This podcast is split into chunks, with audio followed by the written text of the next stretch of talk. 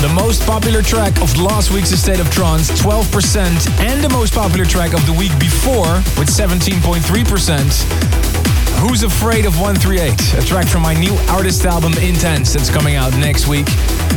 And next week on this radio show, a two hour special about Intense. And I'm going on a little tour in the USA and Canada to promote the album. And I'll bring some of the artists that feature on the album with me. Really excited about it. And of course, I'll bring my 138 friends.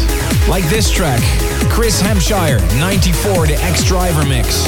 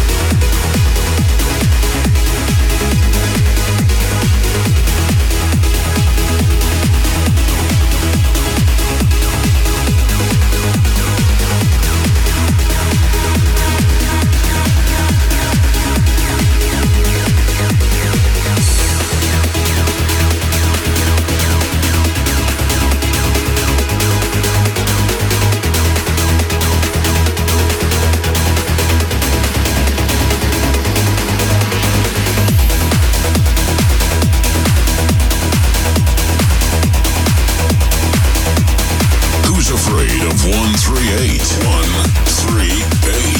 This is a state.